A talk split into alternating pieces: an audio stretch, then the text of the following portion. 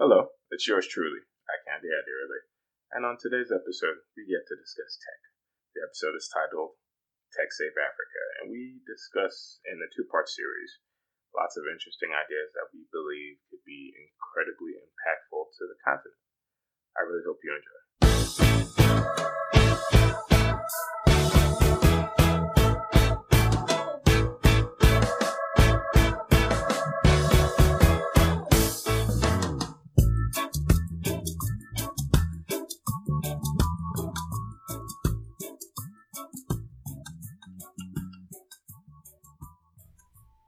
Hello, everyone. Welcome back to Pod Save Africa. It's your host, Akande Adirele, and I'm here with three magnificent, wonderful guests, some of the smartest people on earth. They're here to discuss some of the uh, wonderful ideas about uh, the African continent, and they're all associated with the technology industry um, and software development and all the above. All the things that, for some of us, we very much understand, but for some of us, we have no clue. We just know that these people are smart and they make a lot of money. Um, but I have three wonderful guests here with me today, and I'm going to have themselves uh, them introduce themselves uh, in an alphabetical-ish manner. Um, we'll start with uh, Openfo. Openfo, how about you tell us about uh, yourself? Uh, hey, hi. I feel like that was a very elaborate introduction. You know, nothing Uh, but the best for you guys. Wake up to standard that I have described. Okay, uh, my name is Okwe. Uh, Yes. come on. I'm a designer for Paystack. Okay. I guess that's what got me on this podcast. Uh, I have worked for about two other startups before Paystack. Okay. Uh, one doing logistics, Mm. delivery science. The first one was e-commerce, uh, Cats.energy.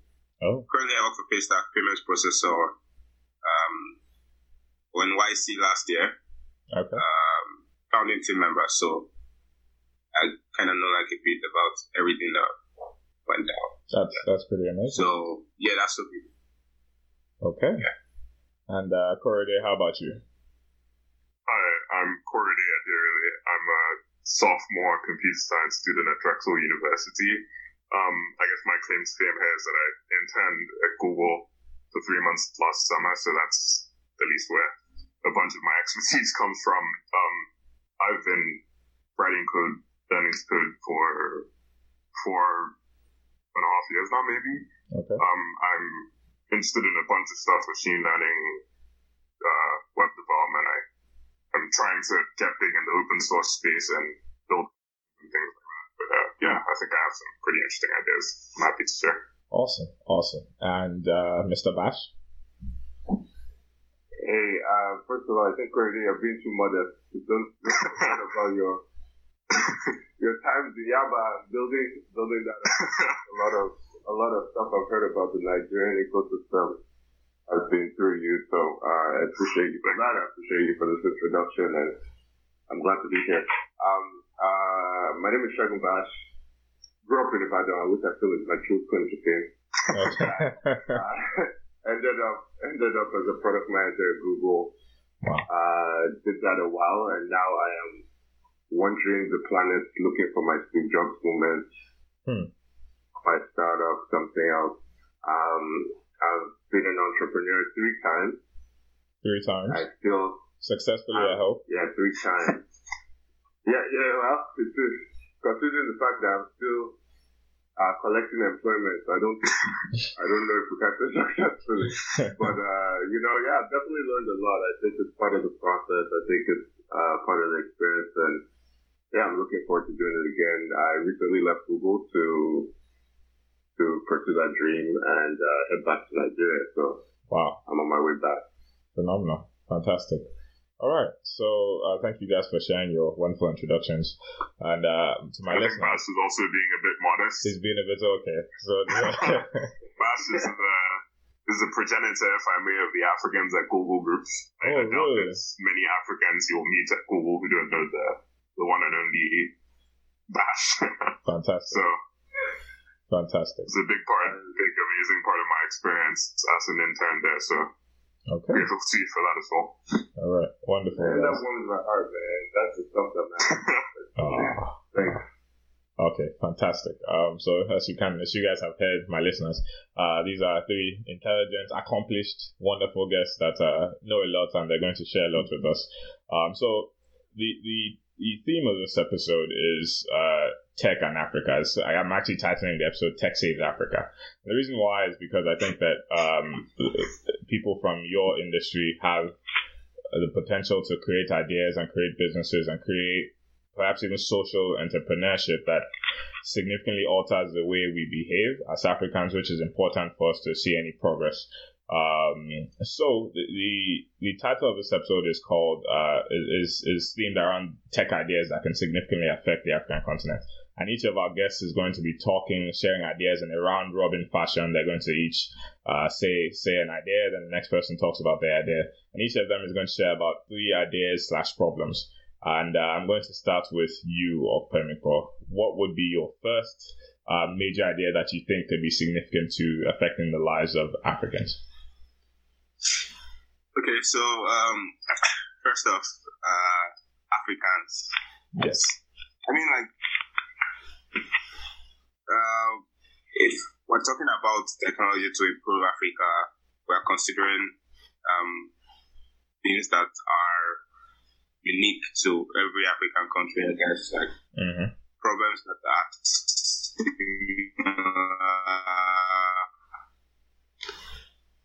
Uh, hello.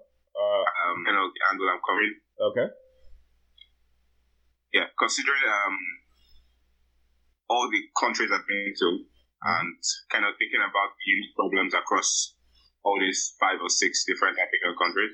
Okay. Um, so I feel like the the first the obvious one is power, Oh, and yeah, because like everything else, um, somehow still. Like you know, a lot of things that make like, lives of Africans difficult, all Mm. stem from not having power. um, power in like a lot of places. Okay. Um, so for me, first thing would be cheap renewable energy. I guess finding a very a very sustainable way to use what winds um, uh, people also um, affordable by the the average family, the average house. Hmm. Yeah, for me, like renewable energy would be the first thing. Okay. Phenomenal. Fantastic. And th- that's Yeah. that's that's a that's a great idea. I, I haven't had actually had an episode with uh two gentlemen who work in, in that industry. One as an actual worker, the other one as a researcher, getting his PhD, and they essentially broke down the the way the issues are for most of our countries with a focus on Nigeria. Um, and you guys can definitely check that out as well. Um, so let let's let's move on to you, Corey. What what would be your first idea? Um, I, I'd say my first idea is kind of a of an intersection of two things. Okay. It you know puts together a few things. It's a kind of urban planning and machine learning where the intersection of that could be. Hmm. I really think that in like urban spaces, particularly in Africa, Lagos, Cairo, Juba, Cape Town, those places, rap, very rapidly growing cities, places that are growing much faster probably than any other city at any other point in time. Mhm. So I feel like the the things we're afforded now with technology in terms of machine learning, in terms of being able to take massive amounts of data and make sense of things and hyper optimize to make sure we can really keep up with the pace of growth of these cities is one place where a very massive opportunity lies. And I Alright. feel could really revolutionize the way city goes, cities grow because I mean the population is only going to go higher and all that kind of thing. Right. If we can have a framework for you know reliable cities in terms of urban planning, roads and buildings and all that stuff, I feel like we could really be on the right track to. So if I were, so if I were to, Yeah. to dive a little deeper into that one, uh, would that be more creating and machine learning is, is as it sounds machines learning. Um, so so Um, re- So the way I would describe it is maybe I should use an example of traffic, for instance. Let's say if we're trying to base where we build new roads right based off traffic. So we're taking lots of data as to how many cars are going to certain points at different points in time. We're Mhm. trying to look at that. I'm trying to make some mappings as to how or what would be the best place to, you know, build a new overpass or a new bridge or that kind of thing. This is just a, you know, quite trivial example, quite small only, but I think it shows the scope to some degree of how this can work. So the whole essence of machine learning is, you know, finding, you know, really efficient formulas or finding really efficient representations of things to help Okay. us make predictions or Hmm. or do different things like that. So Right. I really think there's an opportunity that lies there. I see. So it's uh, essentially urban planning based on having a machine figure out predict trends based on you know population growth, Indeed, yeah, real estate growth, those kind of things. Fascinating. indeed. Fascinating. Fascinating. And uh, Mr. Bash, uh, it's, it's your turn. Yeah, uh, just one quick question or comment on that idea, Okay. uh, Craig. I think one of the things that um, if if that's okay, I think. No, please go ahead. Awesome. Uh, I think one one thing that strikes me as interesting is the I don't have a strong understanding of what the velocity of urban development projects is. You know, if that makes sense. And by, by I Okay. feel like you can optimize you can optimize decision making. I'm sorry, I'm getting a little bit of an echo. Is? That's a, fine. li- a little bit of an echo. Yes, I, I mean, uh, here's what I'm going to do. I'd ask everybody to do. If you're not talking, do you mind uh, muting your muting your uh, Okay. your phone temporarily? Okay. So Shagan, Shagan, go ahead. Okay, thanks, man. Um, so uh, I, I don't have a strong understanding of what the velocity of urban development is.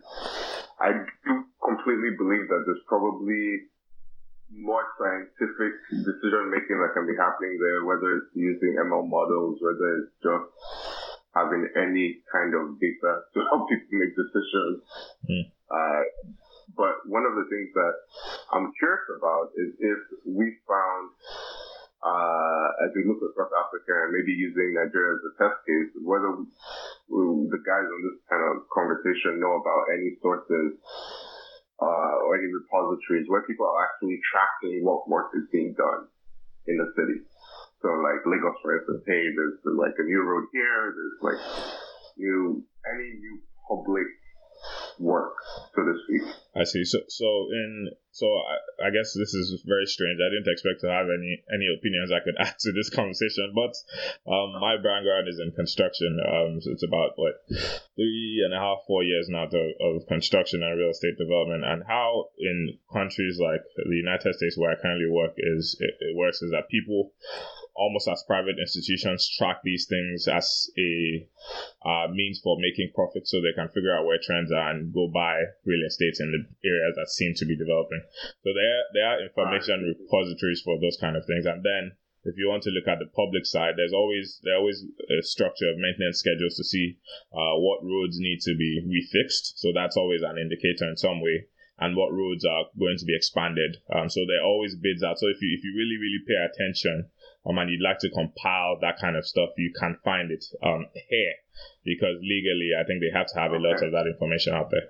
But um, but in in Nigeria, I can't necessarily say the same exists. Um, we don't have very many places aggressively expanding at the same time, so it probably is less of a task to acquire that data from from scratch. Does that make sense? Got it. Got it. Got it. Okay, so I think Soren, uh, we don't we don't know of any existing repository, but I can that you do think based on kind of your experience in the industry, Right. um, you think it, it should be relatively easy to start collecting that if it doesn't exist already. Exactly. Indeed. Uh, uh, in addition to that, I, I believe I know the guys at Budget MG that do stuff for like financial data from the government and stuff. I'm not sure, but it's very possible that they also do stuff in terms of like public works projects and things like that. Maybe not specifically on you know too many details in the data, but maybe on like the financial side of those kind of road projects and things like that. So if there's any place you're going to check for that kind of data, I definitely recommend there. Okay. Makes sense. Very cool. All right. And your idea? Okay. Yes. So my my my uh, kind of leading thought idea. I think one of the interesting things, the the way to achieve it could be a leapfrog that's using ML, that's using uh, a significant portion of AI to kind of figure this stuff out. But I think at the base, at the base level, we need credit bureaus. We Mhm. need a way to track the different kinds of uh, financial or credit related activities that a an African citizen might be uh, engaged in. Hmm. Um, I think the way it works in the U.S. is fascinating. Um, there's three people that everyone just sends information to, Right. so that they can also get information back. Right. Uh, it seems like such a basic, uh, fundamental um, building block that Yeah. I'm always kind of surprised to see we don't have any significant investment. Maybe I'm just not very aware. Hmm. So uh, my big groundbreaking idea is to just give us our first reliable credit bureau in a market like Nigeria. That's the market I know the best. Right. I've spent some time in a couple of other countries, uh, but I can't say I know intimately what their financial systems look like. Understood. So, yeah. Understood. And uh, the the way it seems to work here is very um is very it seems very basic. You know, because you want to accrue credit uh, credit rating, you give up credit information and credit tracking to institutions like Equifax, TransUnion, uh, TransUnion, and all of the above. Um, so so but but that doesn't that come with some risks as far as that you know I've I've heard people talk about how you know, data then data security becomes a risk. If you see the recent uh, Equifax breach, where pretty much half of all Americans have their information, pretty, pretty much half of everybody that has the information in the American system has their uh, data breach. All of those kind of things. Um, don't you think there's that additional? How do you navigate that additional risk that seems to have uh, sprung itself up by having singular repositories of so much information? I leave that to the brainiacs like Corey did that go to school for security and wonderful things. I feel, I feel, I feel like we're, we're in an increasingly digital world. Hmm. The risk of uh, the risk of digital theft is an ever-present concern. Like it's never going away at this point. It Right. only increases as time, uh, you know, t plus one. Like as we move forward, it's just going to increase. So I think I definitely think it is a valid risk. Right. But the the pros, as we can see, of having a reliable way to say this person is creditworthy and this person is not, Mm. um, and having that information essentially be democratized, right? I Right. think part of the challenge we have in Africa, Nigeria, more specifically, as I can speak to, is that a lot of people think about this, a lot of organizations think about this very selfishly. Mm. But the problem is, if you're a single bank, if you're a single app, you can't build, uh, you can build a robust and well-rounded uh, knowledge of a person's credit worthiness by just focusing on just your services. Right. You need other people to play, Hmm. right? You need to know that the guy came to you, got a loan, didn't pay back, went to this other person, rented an apartment here, got Right. evicted. You need to know all these different things. And the only way to get that information is to essentially say, guys, I'm not gonna, I'm not gonna compete with your services. I see. Like I'm not going to be a lender, for instance, right? That's the only way Ah. lenders play. But I'm not going to, you know, let, I'm not going to rent people homes. Right. So it's, that's the way. it's those, pretty much a uh, third party estate folks entirely. play. Exactly. A Understood. third party entirely.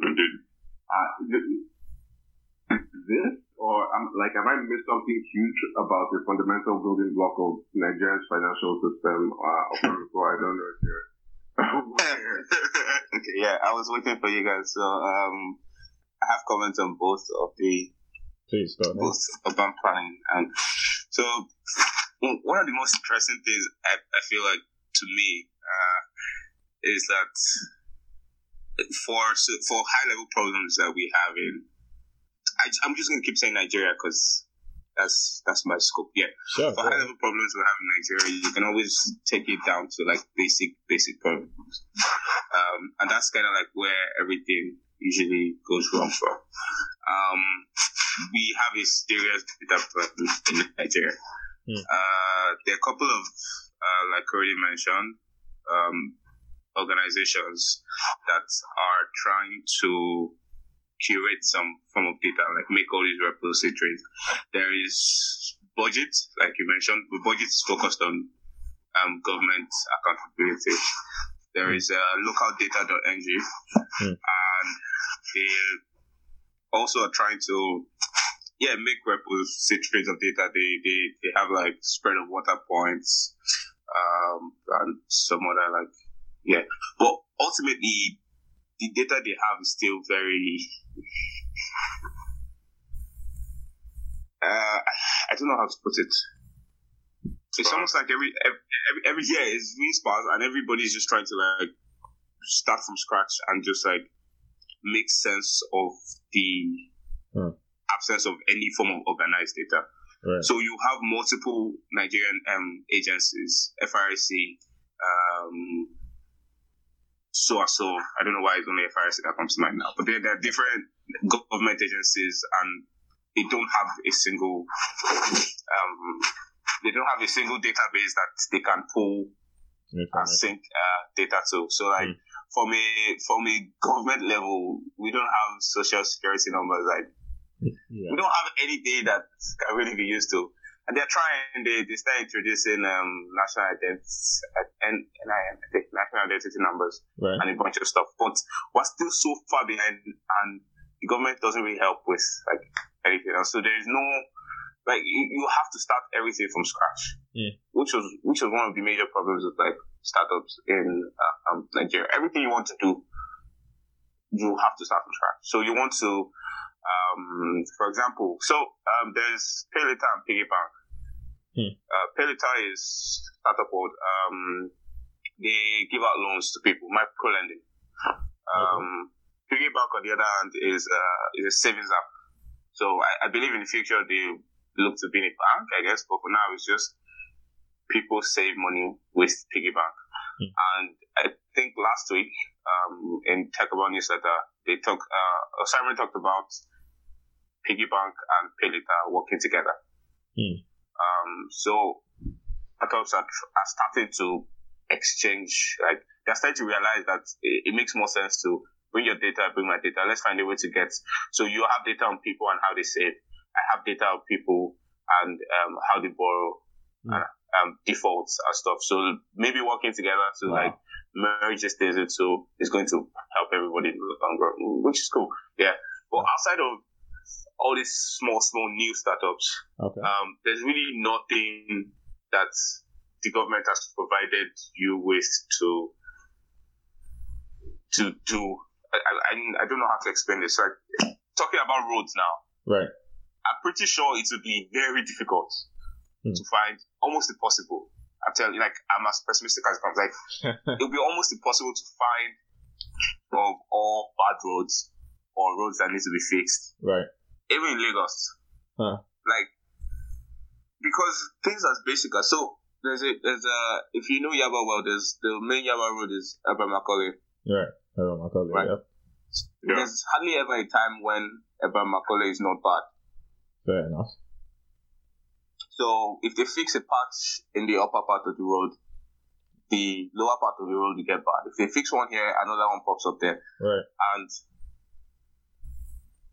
you see something as basic as just making a road smooth. Mhm. People are going to manage a log of bad roads they need to fix. Mm. Probably not. Yeah. I think I think the crazy thing, like, yes, maybe maybe I've maybe I've uh, maybe I've taken a wrong turn in this my journey to come back to Nigeria as the first class. Come on now. I said it's as it's as pessimistic as they get. No, I'm just kidding. right. Um, but one of the one of the uh, sorry, give me one sec. Sure. Um, while while he's while he's taking a second right there, um, how about we how about we put a put his on the table and then have Okwemiko talk about his next set of ideas, um, that he finds. would Okay. be- Do you mind if I make some comments in that regard? Oh yes, yes. Please go ahead. Yes. So, um, like Okwenko mentioned the government a lot, and this is actually going to roll into my other idea. So both he both talked both about how the government isn't doing so much stuff, and at the same time how startups within the ecosystem, particularly in Lagos, are you know starting to find ways to collaborate. So I, I'm at least what I'm looking towards in the future, the way I would certainly hope to see this going, and the way it does kind of look like it's going is, you know, more cohesiveness amongst the startups and mm-hmm. potentially a way that these startups, you know, through their growing influence, through growing numbers of users, through growing funding and things like that, start to even change the way the government does things. Uh, and this, this, this is something you, you see in places like the US. I mean, Google, Facebook, massive companies, they inevitably, with the way they do things, cause the government to, you know, start to think about new ways to, I mean, yeah, because they the compete with the government some degree. First, exactly. The Obama administration was the first to have a CTO that was, you know, obviously influenced somehow by tech companies and how they happen to do things and the emphasis they put on different things. So, hmm. so that's definitely where I hope to see things going. Okay. Yeah, we could let's circle back to Okpe and hopefully right. talk more about and, and just just to address um Okpe's point about the roads. Um, one thing I find that is starkly different between the way we build things in Nigeria versus here is that the, the almost anal level of detail that they focus on everything here is, is almost absurd. For example, if you're to build a road, you don't just say you're building a road.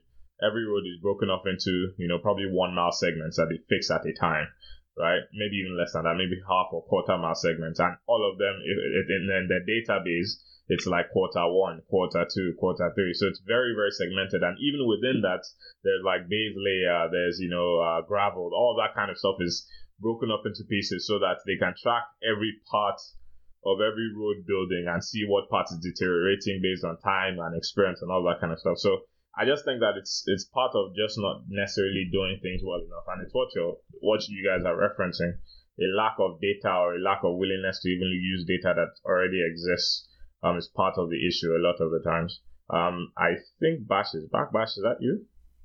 Yeah, yeah. Yes. I, I apologize. I apologize mm-hmm. for that, folks. Um, I, two things that pop up that come to mind as I just listen to the conversation, guys. So, uh, as much I, I, I I think a lot of our problems, and in, in that vein, I find myself gravitating towards solutions. solution. So, mm. uh, some hot ideas, right? As as we think about these things, and one of the things that strikes me is that, uh, one thing that comes back to me is that I don't know if you guys knew this startup called Ushahidi. This was back in the beginning of kind of like the African tech yeah, uh, ecosystem. It was yeah, it was uh, the White African, Ory Okolloh, those guys, mm. the, the, the early folks from iHub in, in Kenya, and uh, they essentially built this platform that was essentially it was uh, you know pre Pokemon Go world reporting, right, or real oh. world uh, gaming in some sense. So you, you just all you you could just leave leave essentially geotagged messages, hmm. right? And they use different functions. They did as an open and as an open source platform, such that they could report like election violence and things like that. Wow. But um, I thought I, that's that related to what? I, I thought I, I thought I heard about them using it to tr- also track uh, um, like civil development. I see. like if there's a problem in the road, you can essentially tag say the pothole right here. Oh wow. Spot right. I am standing on. Right. right. And um, so when it comes to repositories of data about problems in cities, I'm very surprised because I feel like I've heard of startups trying this. I'm very surprised that this is not something that we don't have like a solid repository of like, oh, these are all the broken roads in just Lagos. Right. Right. Okay. Yeah. Because it would be very easy um, it'll be very easy for the the the kind of common citizen to help develop the city by reporting data set. You right. know, yeah, but the crowdsourced. I know, I know. Yeah, crowdsourced. I know a key problem, right? I know a key problem with that is that that data is only as useful as your ability to verify use it to motivate. Oh, I see. Um, government to take action. Ah, so so people are only as courage as the the roads get fixed, right? Exactly. Ah, I see. It's like why should I be reporting for two years? and nothing has changed, right? Um, yeah, exactly. I don't know how that second half of the coin works. Uh, I don't know how that second half of the coin works as to whether there's some, well, you know, if we did have all this data, like who do you go listen, I have this thing, this thing broken here, broken here, broken there. Like, Right. you go to your local government, you go to FRC directly. Yeah. I don't, I don't know how that works. And and the, the I think additional maybe that is the broken point. yeah, and the additional challenges in fact in the fact that if you were to build something like that and try to make it show for everybody, right? Let's say it's a, it's very democratic. Everybody sees where all the potholes are. So let's say you have areas with you know super high concentration of pot, potholes. Uh, the way the government typically think, thinks about fixing roads is is not always the way people think about fixing roads. Sometimes we think that oh, it's wherever the, the worst damage is that it should be fixed, whereas the government is thinking about you know where is more uh, critical activity Election happening. votes, Right, election more votes. richer people. Exactly, Yeah. exactly, exactly. So, so it, you know, those are other challenges layered up upon what you just mentioned, uh, Bash. Um, so, so let's roll back to O- Oppressor. You can give us a second round, start off the second round of ideas. Okay, so before I start, um, yes, sir. Okay, I was just going to ask you, you were talking about identity being a fundamental challenge, but BVN has popped up, right? And I know it's only 25 million out of the 170 million that we have in the country, Right. but why isn't BVN the right way for us to have a foundational tracking system uh, across the country to say, hey, this is this person, and then I can start saying this is this was this person's good or bad behavior. Uh, BVN is definitely a good start. Hmm. Um, it's it's much more limited than we think it is. There's a greater idea around BVN than the actual implementation. Um, but I figured that it's a progressive thing, and over time, hopefully, the government cares enough to find a way to using BVN where they started, connect everything together in such a way that I already did my biometrics at FRC. I don't have to do it Again, when I go somewhere else, right? So that's moving forward. So one thing I wanted to start with um, around is that I- feel like there's a dis- there's a distinct um, when we talk about technology these days, we usually we frequently refer to startups, Mhm. um, um, people coming back, or people here just realizing problems and figuring out ways to solve them right? but um, there was a pre-startup technology phase. There was like industrialization in like many places. Mm-hmm. There's like China does like a lot of uh, production and uh, Manufacturing. there's there's like all these different places that had their phases. There was still in America, I think. Mhm. Yeah, they were they're like all these different places have their technology phases and phases. But so far in Nigeria or in Africa mostly, we've been largely consumers of this technology. Right. Um, and we've been terrible because we've consumed technology, but we haven't been able to maintain it um, which is a huge reason why we're where we are now. It's just people at the end of the day. People are just terrible at um, maintaining or caring enough about technology and how it affects us um, as a people. Hmm. So brings me to my second point, and which is why I when I when I make my points, I keep going back to fundamental things because I realize that everything else boils down to that. Like I told you, I've worked in startups. I Yeah. go to Paystack every day. I work at Paystack. I work at Delivery Science. I know how much you spend on, for example, diesel Hmm. um, every week. All that money going into just keeping your office like on, Right. and you're burning money on that end. Yeah, it's very difficult to get any form of data. So you're spending money, more money than you need to. Like, you're going to run out of money before you even have a chance to make any difference with Hmm. um, what you're trying to do. I see. So my second, um, the second thing I'll do if I could like attempt to help Nigeria, Africa with technology is food storage. So first things first, figure out power. Yeah. Now everybody can buy this tiny thing and you put on your head and you can power your entire house with Yeah. the size of a cell phone. Also, that's cool. Number one. Yeah. Then we go to food storage. Um, food is usually like at least in Nigeria, made very far from where it's consumed. Hmm. And so Don't know the numbers. I wish I researched the numbers before I came on here, but there's a large um, percentage amount of food that's wasted in between like harvesting at farm and then transporting it to consumers. And that's why like a lot of times food is very expensive. Hmm. Um, so we talk about people, government, bad governance, bad management. The roads are bad. Hmm. Um, they're mismanaging everything uh, with petroleum, and so we can't, even though we produce um, crude oil, we can't really buy really, really cheap petrol. So Mhm. roads are bad. Um, a lot of money spent on fixing trucks. A lot of money spent on buying fuel. Hmm. Uh, there's no good storage. You add all that together, and you have people coming back to Lagos with 20% of like harvest. That's a very small number, but I hope Right. it's much larger than that. But Right. you have people coming back to Lagos with a very small percentage of what ideally is supposed to be available for people to um, buy and eat, and that equals to expensive um, food. Right. Uh, like we know, food is everybody has to eat. Yeah. So if I was going to fundamental solve another problem, it would be figuring out a way to store food. Hmm. Transportation can come later, like figuring out fastest with transport and stuff like. But just making sure that even if the truck has to make three trips between Kano and Lagos, Right. right?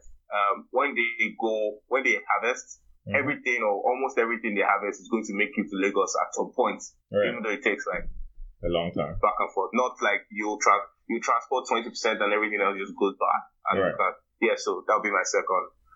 Phenomenal. Fantastic. And and uh, do you think there's any existing technology elsewhere that perhaps could be leveraged towards food storage, or is this like would we be inventing the wheel?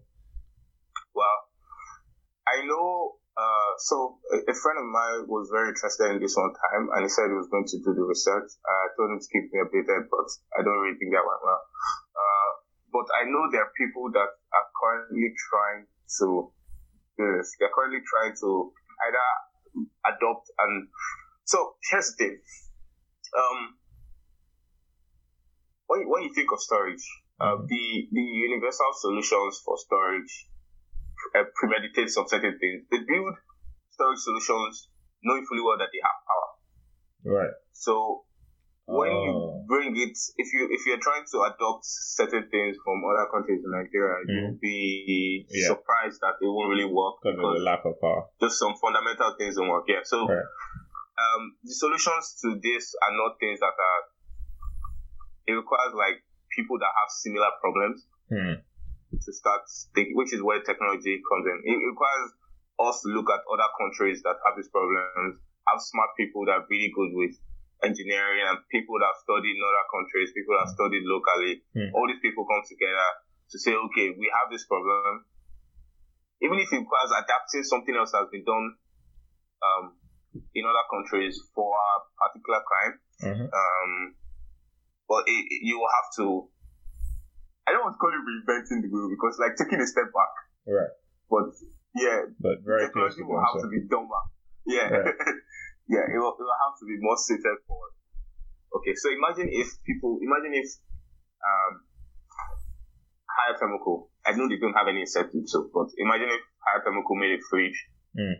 that could last for for three days. Right. Like you, Without power, power. you, you, you, you plug in the fridge or freezer for Right. For a certain amount of. hours, Right. and for the next three days, it's going to keep running. Right. Ah. Right. I see. That is like a uniquely suited solution for um, countries where the, um, there is no constant power, right? Mm. I see. And that way, you know, if you're buying diesel, you just have to buy diesel for one day, Right. And your stuff doesn't go and bad. all your freezers are going to work for the next three days. Right. But how profitable is that going to be to Haier Thermocool for them to start making things like that at scale? That's true. Right. That is true. They have to be sh- they have to be sure that okay, if we're going to invest time, research, uh, research money, time, everything into building something like this, hmm there's hundreds of people that not what am I saying, hundreds of thousands of people that are going to need and buy this thing. Right. And a lot of time the, the use case is not that you know strong. It's not large enough. So okay.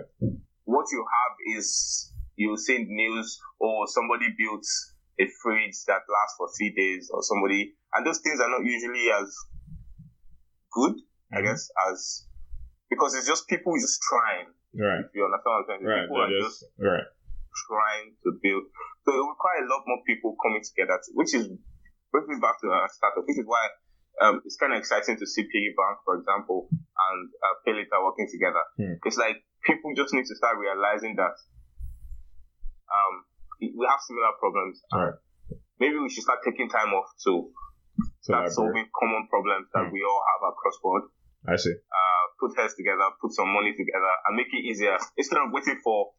So this data collection now, Mhm. uh, in my head, it's like if we wanted to improve how much data we had in Africa, Mhm. it will require everybody, for example, agreeing to give in some amount of data By putting it in this exactly putting it in this in this um, central place right. managed by a completely um, a completely different body Right. Right. and hopefully maybe even crowdfunded so that we know that there's no allegiance to Anybody. anybody. Right. That's- yeah, which is so the, the banks, for example.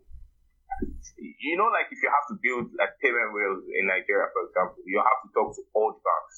yeah. You have to have conversations with all of the banks, one after the other, um, because I mean, there's no central thing. Everybody does, and just okay, just keep their own thing. So yeah, um, Hmm. I, I feel like I'm veering off. No, no, that that that's it. interesting tangent. That's that's a fantastic set of points. Um, and and especially with food storage being such a critical thing, and even beyond, um, even beyond just transportation, you know, weather changes, uh, low low yield seasons, and all those kind of things. Um, Exactly. long term solutions to food storage could definitely significantly change the game. I mean, if, if we're a country that guarantees that our people never go hungry, that's at least one major thing we, we manage to sort out. we can manage that one. Yes, exactly. If you if you can eat, you know, a lot, you know that's that's that's a pretty good uh, place to start from. Corey, uh, let's let's uh, hear your thoughts. Um, I, I was just going to run through something. I feel like lots of the things we talk about when we talk about, you know, the government not being reliable enough with regards to this or that, all over Africa usually draws back to corruption. Right. Really, you know, terrible, deeply ingrained corruption. And and when you talk about corruption, I remember when the Buhari regime first came in, the one thing I just really hoped that if they didn't do anything would do was to, you know, bring a new level of transparency to the way the government operates. Right. Because, I mean, if a very reliable framework for transparency can be built, Mhm. at least within the government and also for the people, then I feel like we could definitely, at least to some degree, even if, you know, things aren't working as perfectly, at least we might have some idea as to why they're not working as perfectly or this or that. So it's, um, you know, within within like large tech companies, there's systems for logging and accountability perpetually for everything that goes on in the company for whether it's access to some kind of data, whether it's, you know, issues that Mhm. exist in different fragments of the companies and things like that. So I feel that the government, we could really, or potentially if we get the government to move in that direction, it could really, really change things for the better. And Mhm. how, how I see this potentially working is, again, calling back to how I feel startups could really influence the government in certain ways. If, you know, startups, as they continue to grow bigger, start to make this the way they work in terms of how they encourage transparency and accountability, maybe even not necessarily externally, but internally within the companies and start to push the government to do the same. I mean, as the startups work more and more with the government because that's inevitable. That's So, um, yeah, I don't know if my thoughts were a bit jumbled. No, no, no. They, they, of they, definitely, they definitely make sense. And is that your second tech idea, or do you have do you still have one? Um, I mean, that one kind of cascades into, you know, how the ecosystem does this and that. But, uh, yeah, on a high level, that is, yeah. Okay, but so my question for you and, and for the other gentlemen on the podcast as well is that do you think just culturally we're ready? You know, because in some societies, added trans- transparency leads to you know significant political backlash or you know anger and protests in the street in the streets. But if we somehow learn today that Buhari steals one billion dollars every day, not that he does, I'm not making any insinu- insinuations, and it's clear that we all do, and we all learn this together, and we're able to check and verify that that is accurate. Would we, as a society, do anything about it? So that concludes part one of the series. Part two will be airing in about two weeks. I look forward to sharing that with you guys, and I hope you enjoy. Thank you. Bye.